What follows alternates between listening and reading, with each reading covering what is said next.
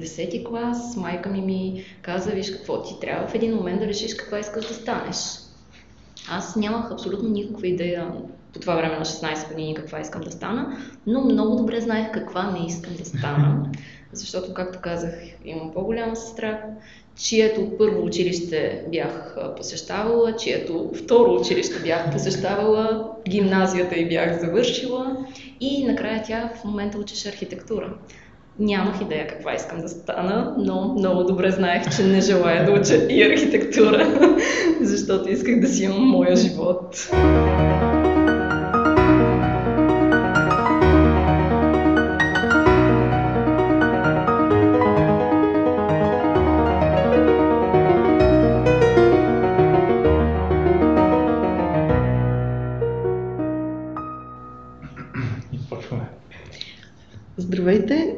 Сме се събрали в началото на годината, в този вече снежен ден, най-сетне хубав сняг в София.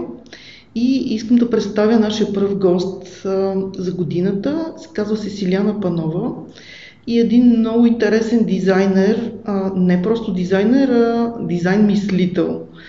А, причината да я поканя и да искам да открия подкаста с нея е защото има една област от дизайна, която е не е просто изработване на красиви неща, а е една много интересна област, която предхожда изработването и това е връзката с потребителя, с човека, за когото това нещо е предназначено. И сега ще ти дам възможност тя да ни се представи. Здравейте и от мен. казвам се Силяна Панова.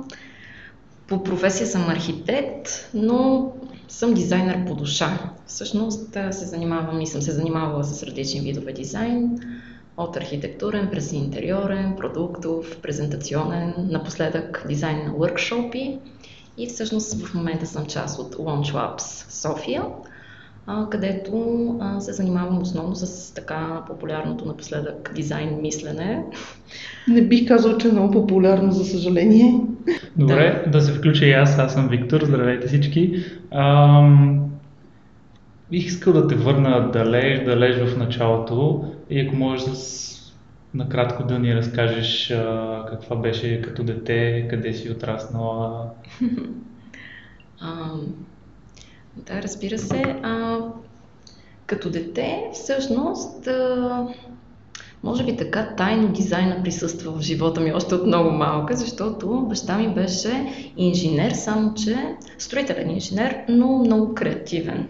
Всъщност създаваше някакви а, някакви продукти по това време, а, изготвяше, работеше по издаването, получаването на патенти за тях, т.е. някак си така си мисля, че имах късмета да, да попадна в среда още от ранна възраст, където много се твореше. Също така имам по-голяма сестра, която също по професия архитект, но в момента се занимава с дизайн мислене. И тя пък беше просто човек, правещ неща с ръцете си постоянно. И покрай нея бях абсолютно въвлечена постоянно в някакъв много творчески процес. Така че аз наистина до някаква степен съм късметлив. да. Това за влиянието на по-големите брати и сестри и аз имам брат по-голям, който е програмист. Ага, е, да. рисуваше ли като малка? Честно казвам, да. А, още от много малка. Всъщност странната комбинация при мен, която е рядко срещана, беше, че на мен ми се отдаваше най-добре точно рисуване и математика. Две по принцип, много противоположни неща. И... Е, добра комбинация за дизайн, бих казала. И за архитект също, да, защото това бяха приемните изпити, които бяха много сериозни. Добре, и реално ти горе да обясни откъде идва влиянието да се насочиш към архитектура? А, там беше по-дълга и по-интересна а, историята. Всъщност, когато бях а, някъде 10 клас, майка ми ми каза, виж какво ти трябва в един момент да решиш каква искаш да станеш. Аз нямах абсолютно никаква идея по това време на 16 години каква искам да стана, но много добре знаех каква не искам да стана, защото, както казах, имам по-голяма сестра, чието първо училище бях посещавала, чието второ училище бях посещавала, гимназията и бях завършила И накрая тя в момента учеше архитектура. Нямах идея каква искам да стана, но много добре знаех, че не желая да уча и архитектура, защото исках да си имам моя живот. Но все пак завърши архитектура. Да, докато един ден сестра ми ме е така извика в нейното тогавашно ателие в архитектурния факултет. А, просто да отида да я взема, за да ходиме някъде на някакво интересно място. Аз си казах, окей, ще мина. И момента в а, попадане на това място, където беше наистина едно пространство, където беше толкова вълнуващо и интересно, Абсолютно същия ден се прибрах вкъщи и извадих собственоръчно един а, сборник по математика. Много добре си спомням, жълт на цвят и започвам да се подготвям за наистина тежките изпити за архитектура. А кой беше това място? Беше, беше едно ателие, единственото ателие в а, нашия архитектурен факултет, което по-късно го закриха но всъщност студентите, които бяха в него, бяха около десетина на брой, бяха избирани чрез след кандидатстване в самото ателие и всички си имаха ключ от него, можеха да си работят денонощно. Имаше един единствен ден, доколкото си спомням годината, а, и това беше първи, след 31 декември, да. в който нямаха право да влязат. Иначе по всяко време денонощно всеки от тях разполагаше с ключа и можеше да си работи проектите, макетите и всичко останало там. Тоест едно свободно за креативност място. Абсолютно. Всъщност всичките стени, тавани а, висяха, стърчаха всякакви неща, изработени от студентите. И беше наистина много вдъхновяващо. И ти после стана член на тази група? Да, после кандидатствах, даже първата година не ме приеха архитектура, тогава имаше, беше много, много модерно това нещо, бяха сравнително малко местата. И аз кандидатствах втора година, приеха ме, бях най-щастливия човек. Цяла година беше голямо събитие и в последствие кандидатствах в същото ателие. А то си е някакъв проект в То беше проект на, да, на един от преподавателите, който пък много се занимаваше с професор Стефан Попов се казва, който много се занимаваше с съвременни методи на обучение, посещаваше Финландия и всякакви държави с по-инновативни методи на обучение. И всъщност мисля, че таланта му беше да преподава. Просто наистина беше вдъхновяващо. Да, това звучи наистина авангардно и сега. Да, да имайки предвид а, какво се случва. Нивото да, на образованието на определени места. Всъщност е много важно да има такива преподаватели, които дори още от по-рано от училище, които да мотивират хората да ги вдъхновят в определена посока. А, какво ти е цялостното впечатление от университета, от специалността архитектура? Ами, по принцип, университета по архитектура, когато аз кандидатствах, беше един единствен в България. Вече има много такива висши училища, където се преподава архитектура. Тогава беше много престижно да се влезе там. Много трудно се влизаше и доста трудно се завършваше. Всъщност, да. пропуснала съм толкова десетки велики концерти, защото е трябвало да стоя и да чертая вкъщи. И всъщност... В коя година ти дойде прекалено много креативността, която трябва да... А, креативността никога не ми е била прекалено много. Всъщност... Не ти ли писна в един момент? Не, не, не, това няма как да ти писна. Това ти е... Значи не си избъркала. Не, не. Всъщност в момента не се занимавам с чиста архитектура, но пък това, което ми е дала архитектурата, начина на мислене, съм толкова благодарна и толкова щастлива, Отделно от това съм си влюбена в архитектурата и в момент, в който нещо съм отекчена, ако хвана едно съвременно списание за архитектура с а, истински да. съвременни проекти, вдъхновението съвсем скоро е на лице. Да, всъщност архитектурата е една чиста форма на дизайн. Това е място за обитаване, свързано е с структура, с много инженеринг вътре и с много естетика. И се прави за хората и всъщност тя определя, първо ние определяме средата, създаваме средата, но после всъщност тя наистина въздейства върху нас. Да. И ние с едно пространство, ако то има истински качества на архитектурно пространство, а не е просто строителство на постройка, то има силата наистина да има много сериозно влияние върху обитаващите го. Да, истина средата много ни влияе. Може да ни направи по-креативни, по-работоспособни, по-здрави, по-удовлетворени, ако искаш, наистина. Да. Свързане е с начина по който общуваме. Абсолютно, да. да. А, може би това е момента да направим преход към това, което сега се занимаваш. Аз имам един въпрос а, и всъщност ми се иска да направим една аналогия, защото все пак а, идеята на подкаста поначало беше да си говорим за дизайнери срещу програмисти, но най-често срещна а, използваната метафора при създаването на софтуер, особено в училище, университет, е създаването, строенето на сгради и прочие. Тоест много често се прибягва до такива аналогии. И а, ти спомена преди срещата, че всъщност а, програмистите в архитектурата са инженерите. Абсолютно. така че, а, ако можеш да разкажеш малко за опита ти с работа с инженери, всъщност реално това е следващата стъпка ти, какво се случи след университета, какво си работила, някоя пикантна история да разкажеш, някой конфликт, скандали. Ами, чак скандали. Или сдобрявания. Не, обаче същата борба, която има между дизайнери и програмисти, абсолютно същата я има и между архитекти и инженери и това всъщност е лошия начин на работа. Това е недобрия екип, защото тогава всъщност резултата няма как да бъде този, който искаме да бъде.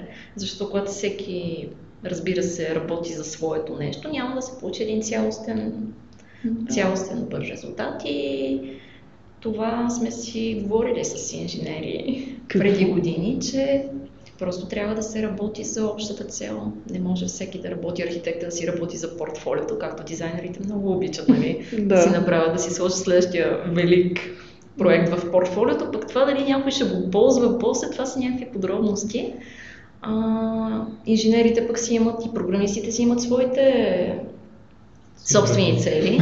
И всъщност, може би тук се намесва думичката фасилитатор, когато в един екип има някой, който да създаде тази среда, където да е благоприятна и да обедини всички и да постави най-високо тази цел, която да не е поставена отгоре, от, отстрани да. някак чуждо, а всъщност да, да е създадена средата, в която екипа сам да си се мотивира, да си разбере, да си открие целта и да започне много вдъхновено да работи по нея. Всъщност, да, това да е се създаде един процес на разбирателство.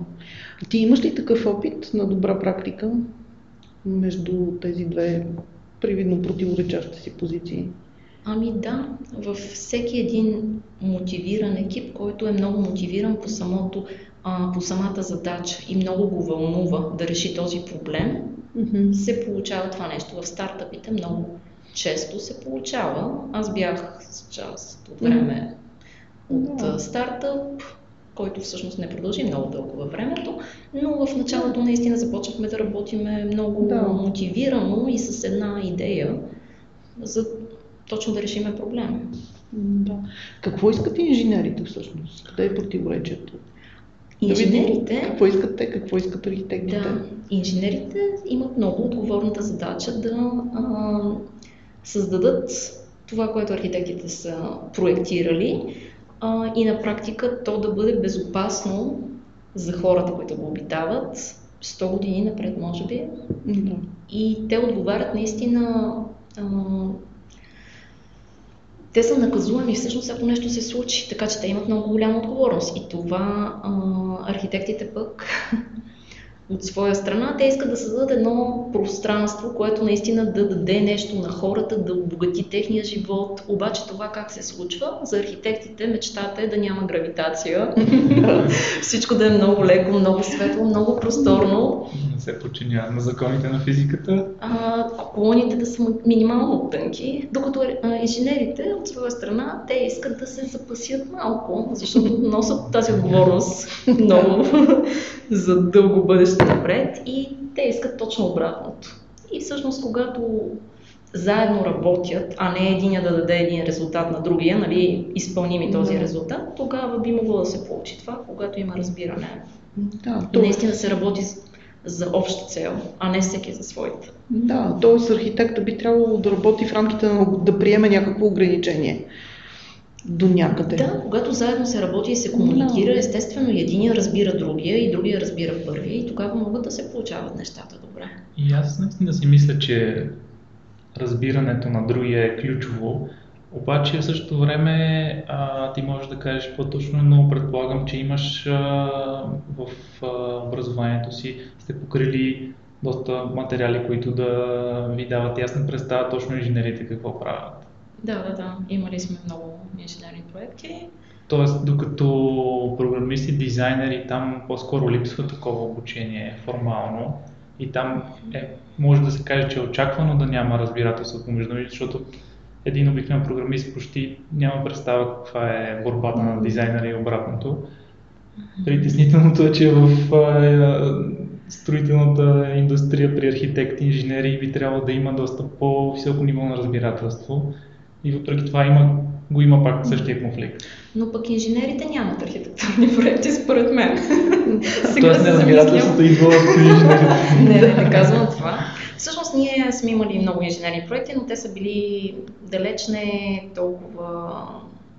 Въпреки, че смятали сме някакви конструкции, стоманобетони, дори метални конструкции, обаче това не ни прави далеч инженери. Според мен а, ключът е не толкова да знаеш цялата друга област, ключът е да работите заедно, според мен това е. Не да получиш един резултат на един етап и ти вече край, ти си ограничен и ти трябва просто да го изпълниш. Ако ти си част от този екип, mm-hmm. трябва да някакси да си въвлечен по-отрано, да си имал думата някак. Тук в случая не трябва да забравяме и думата на инвеститора. Която също е специална за архитектурата, е ключова. Точно така. В крайна сметка той плаща. И тук стигаме пак до този подход на дизайн мисленето, който толкова много ме спечели, защото той премахва такива изкуствено поставени граници, които хората сме си ги поставили и сега се мъчиме да работиме с тях. Всъщност при този метод той просто ги отстранява много естествено и остава една много по-естествен начин на работа. Можем да кажем, че до някъде уеднаквява целите и на едните и на другите. Да. Постигаме консенсус ами, предварителен. Да, той всъщност има, а, той е ориентиран холистично. Той търси цялата картина, търси всички участници в него, търси контекстуално решение, което е адекватно за времето, за мястото, за всичко. И се стреми още от самото начало да въвлече всички замесени. Може ли да ни разкажеш, да ни дадеш пример как се случва това?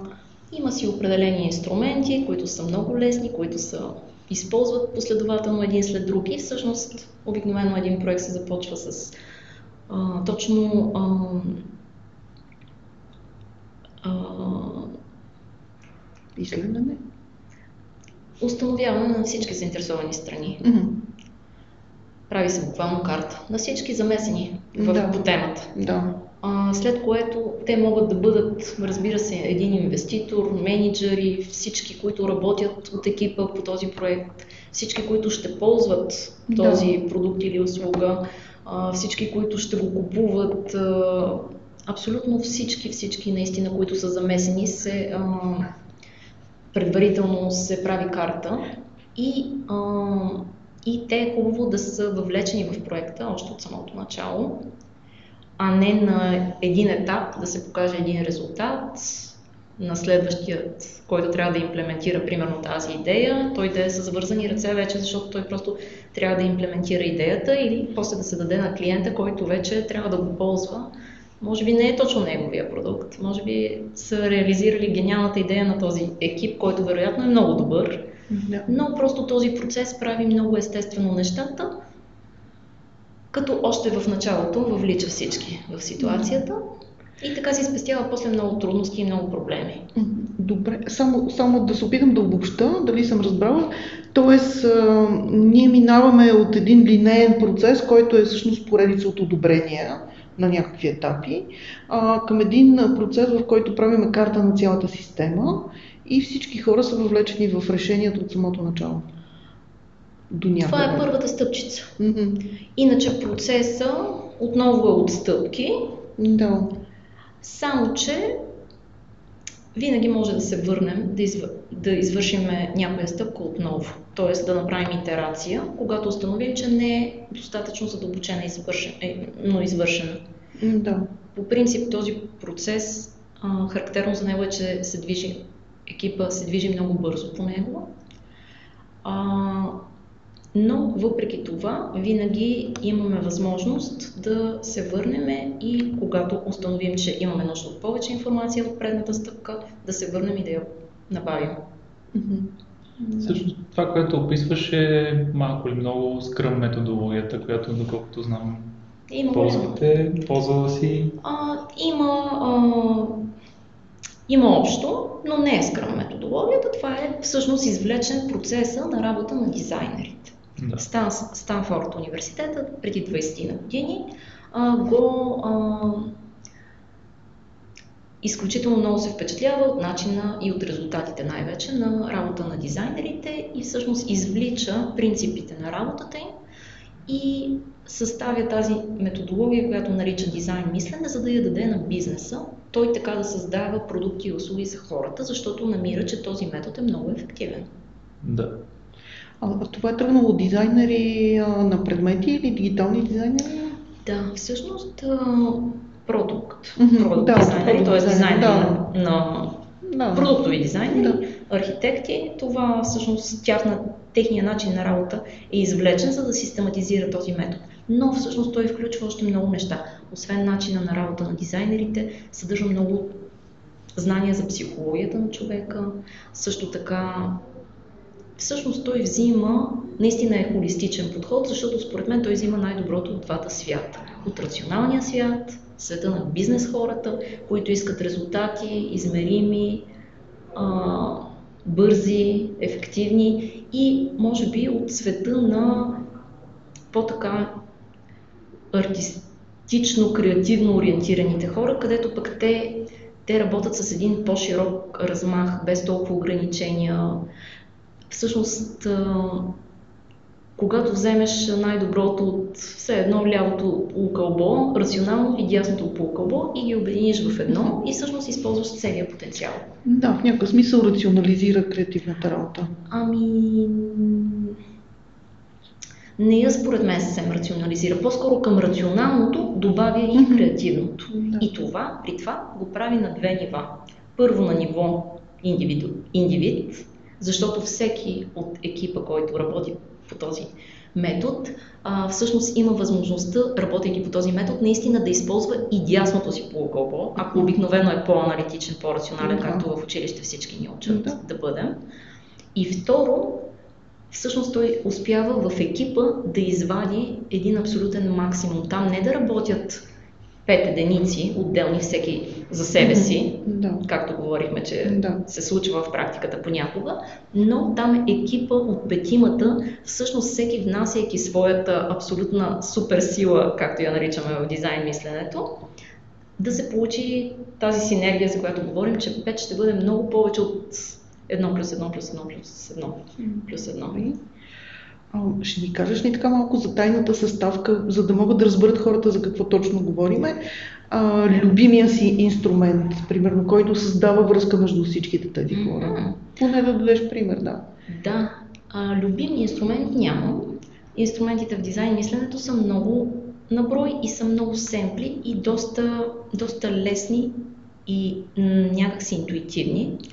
Всъщност интересното при тях е, че всеки от тях а, добавя нещо в тази верига. Любимото ми е цялостното разбиране на този процес и всъщност неговите принципи.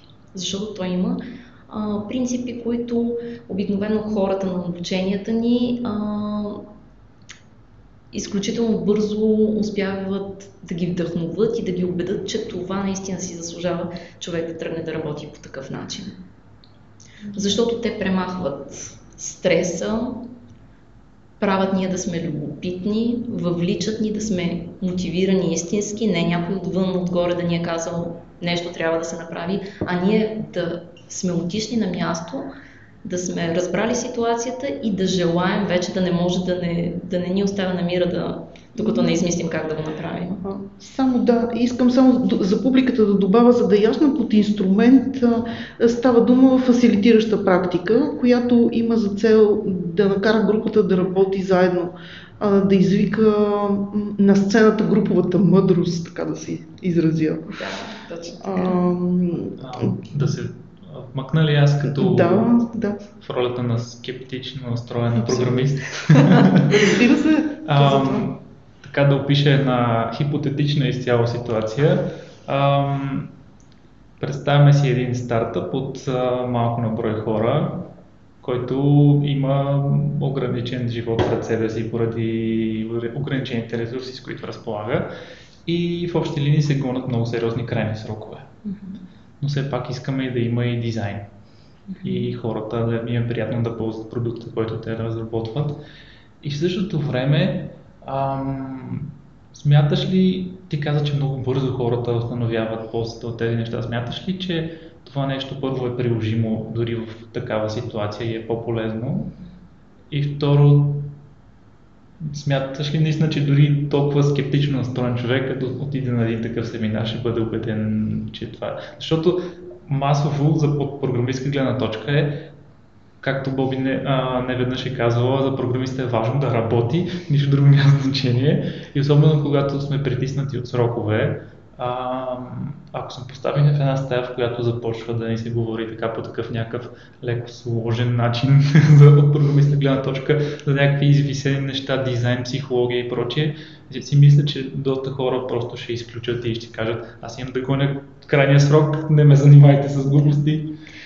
А всъщност за стартъпи пък този метод е изключително широко разпространен и всъщност най...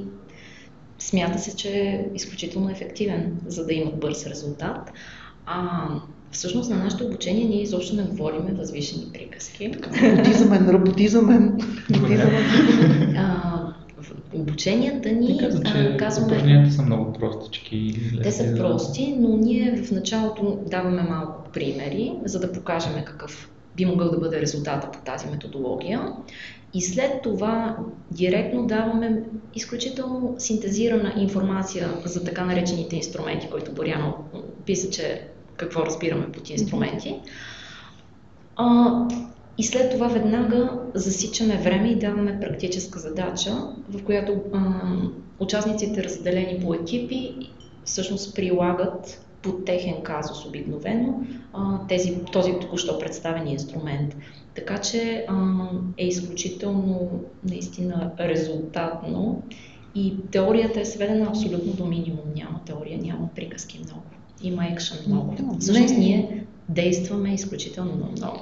Да, не е нещо езотерично това. Определено не.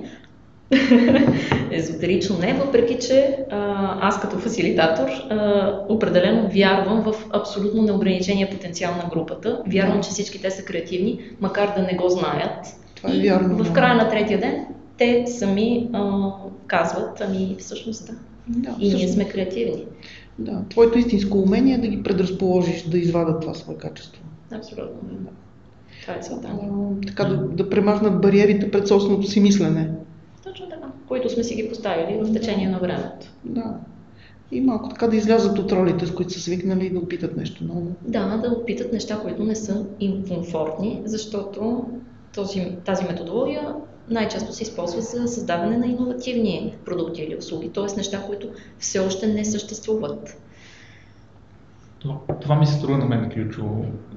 Според мен, от моята гледна точка, първата стъпка е да излезем от а, скептичната, негативната позиция, в която автоматично влизаме понякога.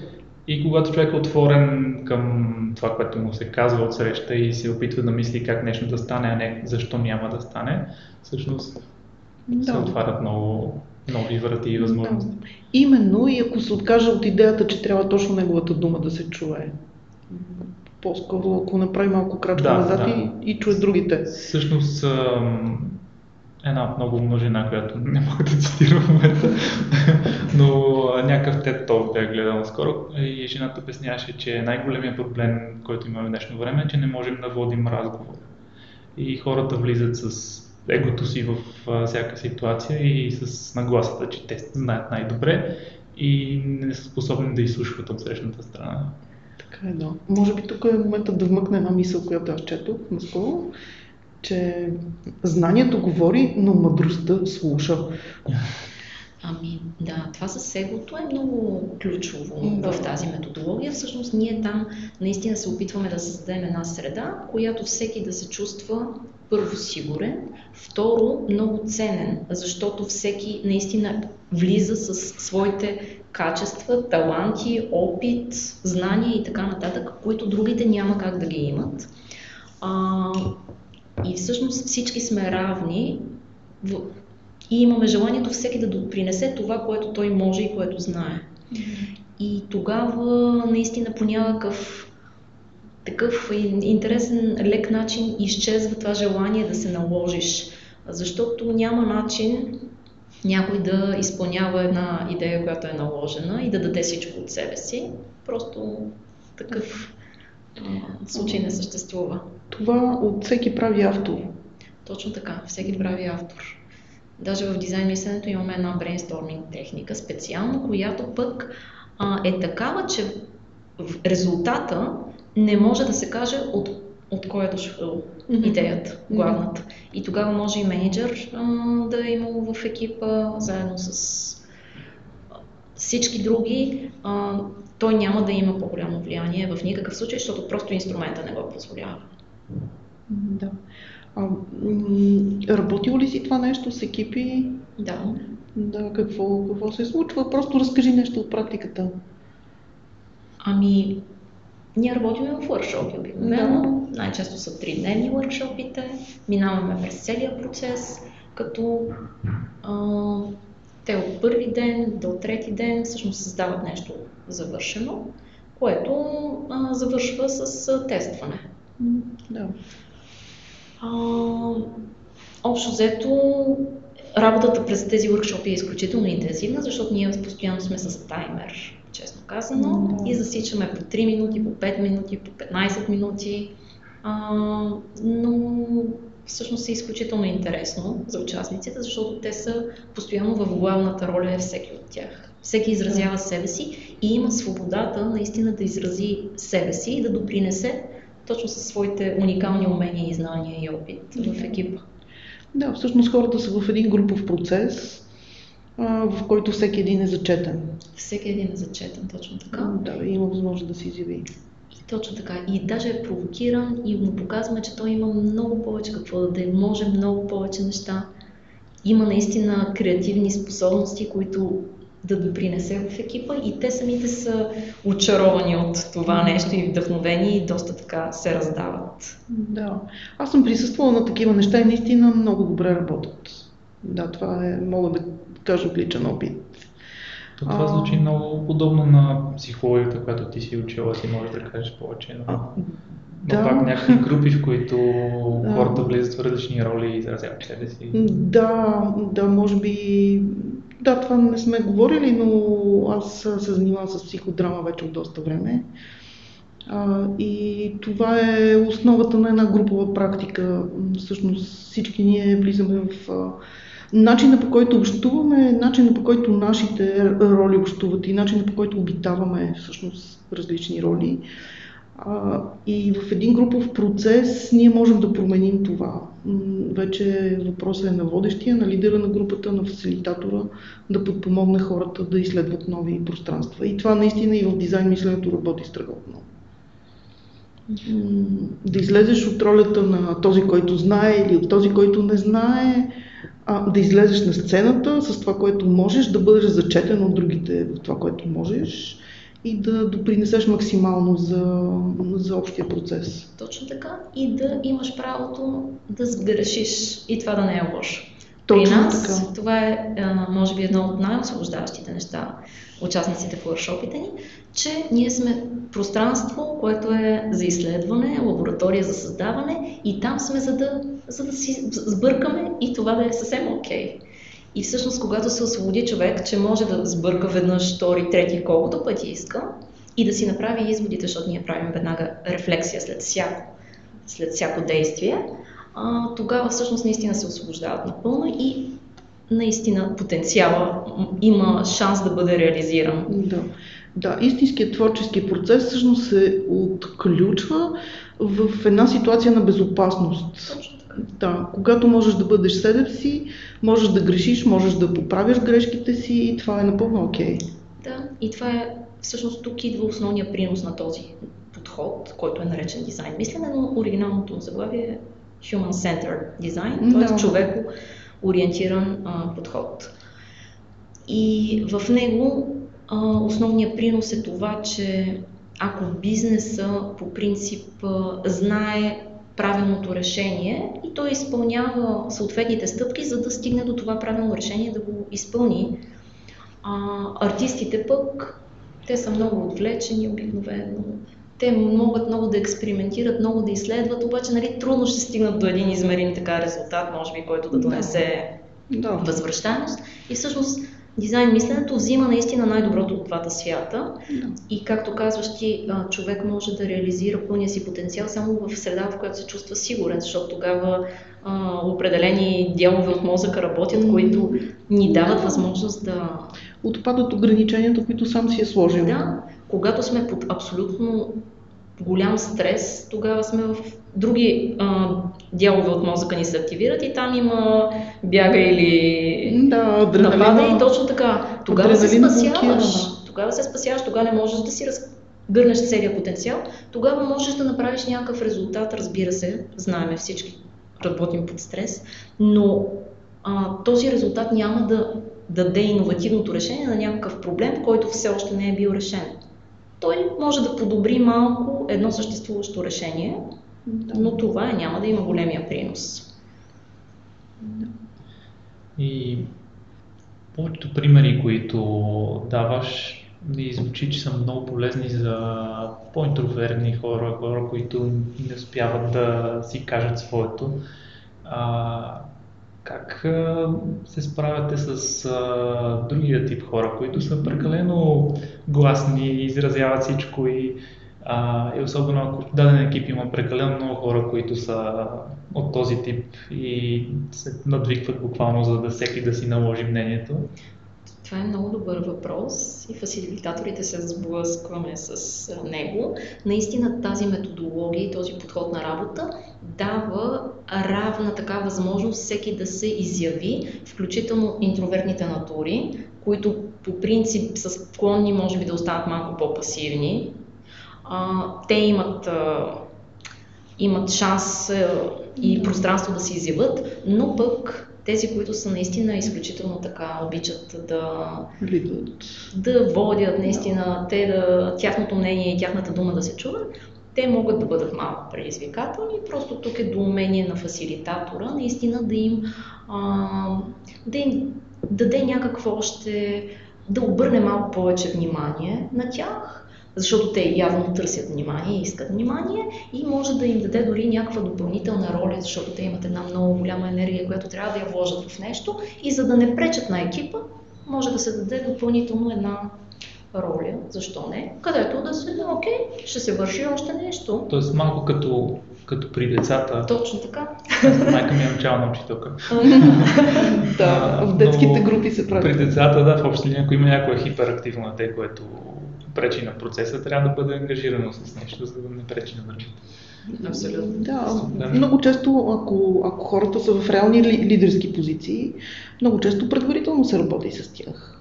Да. Да, говори се, нали, че това е един процес, в който те трябва да дадат предимство, може би и така. Да. Различни подходи, да. Просто трябва да се отчете тая нужда. Да. Имам такава нужда, трябва да се направи нещо, Да. за да не стане проблем, ако не се остане незадоволена наистина. Мен е интересно доколко е важно за един дизайнер да бъде добър психолог и доколко е важно за други роли. Мислите ли, че за дизайнера е важно да познава психологията на хората? Ако въпросът е към мен, аз мисля, че е важно за всеки един човек да бъде емоционално отзивчив към другите. И да бъде емпатичен, аз и дизайнера най-вече, защото той създава нещо, което другите хора ще използват. Той трябва да може да се вслуша в нуждата. И малко така да я прочета между редовете. Защото м- това не е въпрос от типа обичаш ли сладолет. Всеки човек ще каже обичаш ли сладолет, че обича. А въпросът е да разбереш какво наистина иска. Добре. Ами аз съм, абсолютно съм съгласна с теб.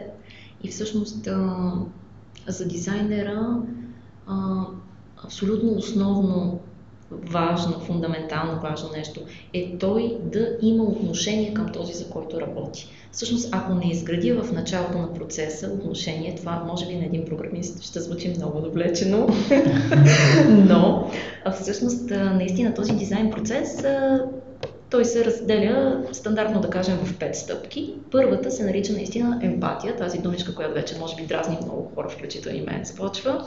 Но а, без нея, ако аз, не изрази, ако аз не изградя някакво отношение към а, този а, тип хора или този човек, за когото работя, всъщност аз няма как да му дам най-доброто.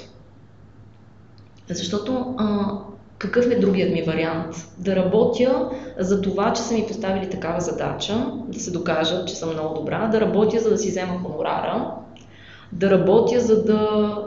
Имам вероятно някакви други за, за причини би могло да има. За шедьовър в портфолиото. За шедьовър в портфолиото, да.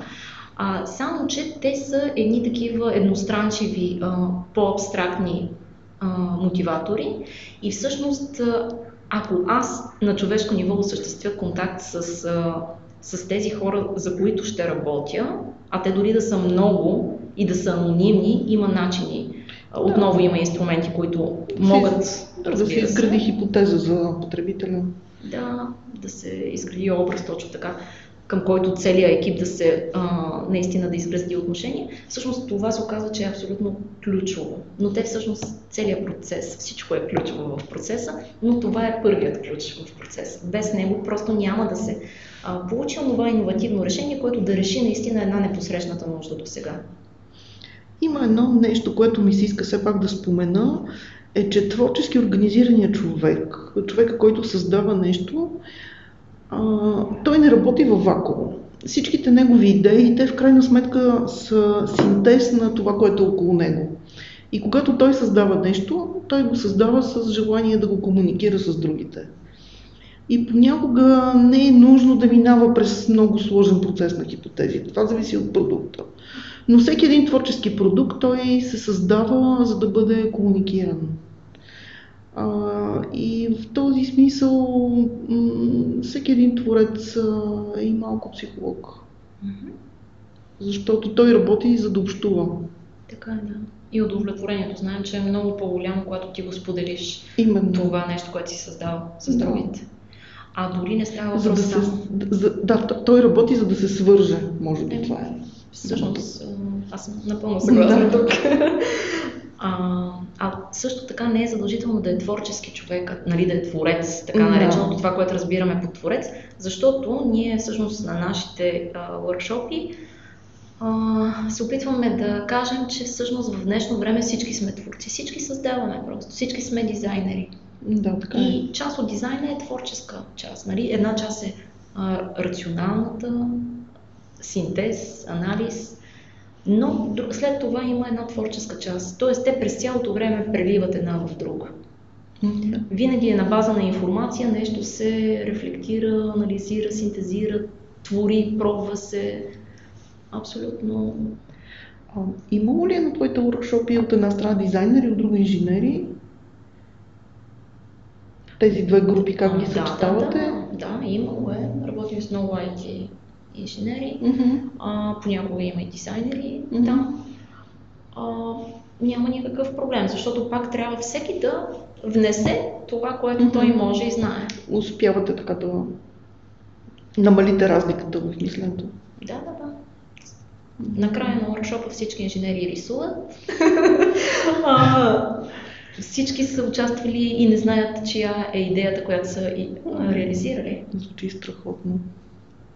Ако трябва да поканиш един програмист на твой workshop, ето Виктор е пред теб, как би го поканил? Как би го навила? А, ами просто... Аз като чух за рисуване и участвам.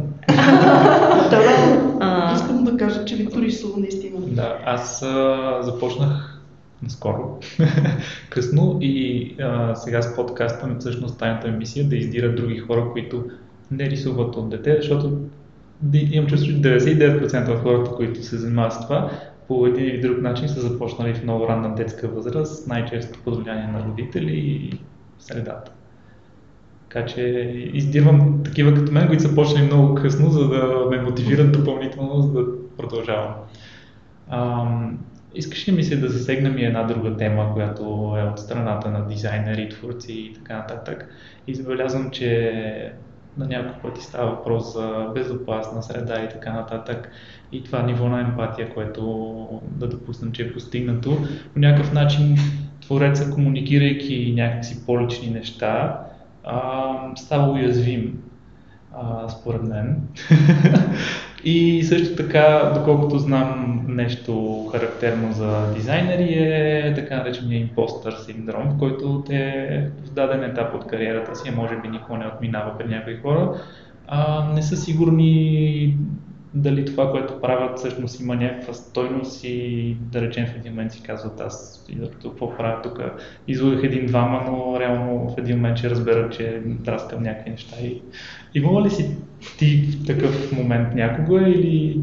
За смисъл ли? А... За смисъл. Дали си на правилното място? Да, някой, в някой момент да си кажеш а, всъщност това, с което се занимавам е някакси по-субективно, аз къде да знам дали всъщност съм добра в това нещо? Е, това, това, този въпрос си е фундаментален, той си се задава постоянно. Ами, Абсолютно, разбира се, че постоянно ами, според мен, проверявам, според мен има за ли смисъл да За нас програмистите това ни е по-чудо, защото... Така ли? Ага, вие си ами, знаете. Да, по-лесно се измерва. В смисъл, ако направя някакво вебсайт и те работят, очевидно съм стигнал, постигнал някакво ниво. Да, аз лично имам такива съмнения понякога. А, но в крайна сметка ме интересува край, е, обратната връзка. Нали? И така стигам до, до програмистското. Щом работи, иначе окей. И продължавам нататък. Това е най-безопасният начин на разсъждение. В дизайн мисленето всеки един резултат се а, гледа като на се разглежда като поредният прототип, който би могъл да бъде пресъздаден и още подобрен. А, така че аз абсолютно съм човек, който се стреми така към съвършенството, което е недостижимо. И да, задавам си го този въпрос много често, постоянно бих казала. Достатъчно добре ли съм, може ли още?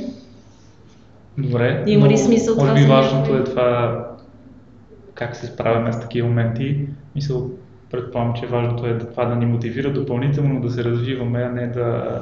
Да, Ами този подход винаги се тества. Много, а, всеки резултат много бързо се тества. Затова казвам, че се опитваме да въвлечем а, ползвателите още на ранен етап и те са част от този процес и те са с не по-малко влияние от човек от екипа.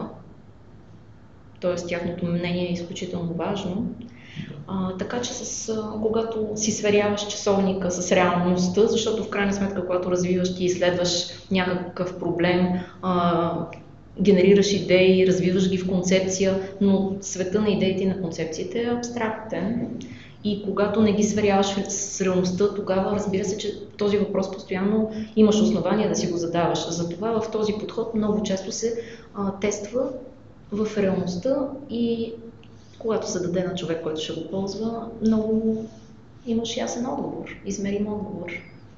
Да, така. всъщност това е едно от най-добрите неща на дизайн мисленето, че а, на всеки един етап от разработката м- внася и гласа на реалността. Да, т.е. ние не работиме сами за себе си, помежду си, за нещо си, но винаги присъства и реалността, хората, които ще го ползват, ситуациите, в които м- продукта ще живее. Абсолютно, да. И това нещо постоянно се тества и се събира обратна връзка. Да. И относно за това човек доколко е добър, добър ли е достатъчно, а, има едно нещо, което се нарича достатъчно добро. нали, разбира се, има желание да направиш шедьовър, но има и реалност. И и крайни срокове. И крайни срокове, да. А също така, един човек е процес. Той да. не той не е съвършен, той продължава да се развива и това е вреда на нещата. Да, всъщност да искаш съвършенството от един единствен продукт означава цял живот да правиш едно и също нещо. А и какъв е смисъл да го направиш съвършение, после какво се случва? Да. После няма да имаш мотивация, ако си го постигнал това съвършенство. А Да. то, слава Богу, е непостижимо. Да. Така че... Достатъчно е да се стремим към него и да не забравяме, че трябва да, Да. го гоним. Пускайте своите продукти и шедьоври да върват по-бързо по света, по-далече от вас и започвайте следващите. А, добре, а, сега се занимаваш с обучение, доколкото разбрах, а, но доколкото знам, имаш и влечение към стартъпи. А всъщност работила ли си в големи корпорации? А в големи корпорации не. Работила съм в архитектурни компании. Само, че в България не знам доколко големи са големите. А, може би средно големи, да кажем, че са. Да. Даже Къде се чувстваш най-комфортно? А, аз се чувствам комфортно, когато виждам смисъл в работата си. Тогава се чувствам най-комфортно, когато а, искам да наистина да реша този проблем и за мен лично е много важно и го мисля и през нощта и през деня. Тогава се чувствам най-комфортно и тогава давам всичко от себе си. Добре, тогава, тогава това за мен означава стартъпи и обучение на първо и второ място. Кое е първо обаче? Кое е по-вълнуващо за теб? Ами, и двете са много вълнуващи и много смислени. Според мен аз виждам а, причина да ги прави двете, защото резултат от, от едно обучение, резултата може да бъде голям, да провокираш и да отвориш перспектива пред някакви хора, да виждат някакви нови възможности. Това е изключително, според мен. Да. Работата с хора винаги е много удовлетворяваща. Да, Директно абсолютно. И също така ние развиваме и себе си, обучавайки тях. Така че то е Да. от всякъде изключително смислено. Да, това е една работа в непредсказуемото, Да. всъщност. И една, една постоянна импровизация. Точно така, наистина. Да, добре. Ами ние вървим към края на разговора. Да, времето напредва. Ам, нещо мотивиращо да кажеш на младите стартиращи дизайнери, архитекти, защо не и програмисти? А, мотивиращо, ами Бъдещето на младите зависи от теб. Сега се стреснах, да. Ами, всъщност те са много, много са простички нещата. Просто трябва да се запазиме в режим а, на дете, да играеме с проблема, който решаваме и тогава ще имаме абсолютно успех. Да сме любопитни, да го изследваме, да го опитваме смело, да го опитваме, а, Да да, се го пробваме, докато не получиме абсолютно резултата, който ни удовлетворява. Да, и да не се взимаме на сериозно. Да. да не забравяме това. Чудесно, хареса ми този завършик. Много благодаря за гостуването. И аз много благодаря. И, Аз също. Специално благодаря ти. и надявам се повече хора да слушат подкаста. Пишете ни, имаме Facebook група facebook.com черта design.codinga. Да. Малко сложно. Имейла ни е design.codinga.gmail.com Също може да ни пишете там и те първа предстои други неща да развиваме. Да. И ако темите ви вълнуват, наистина, да, а също така, ако не покриваме някоя тема, също може да ни пишете. Ще поговорим за всичко.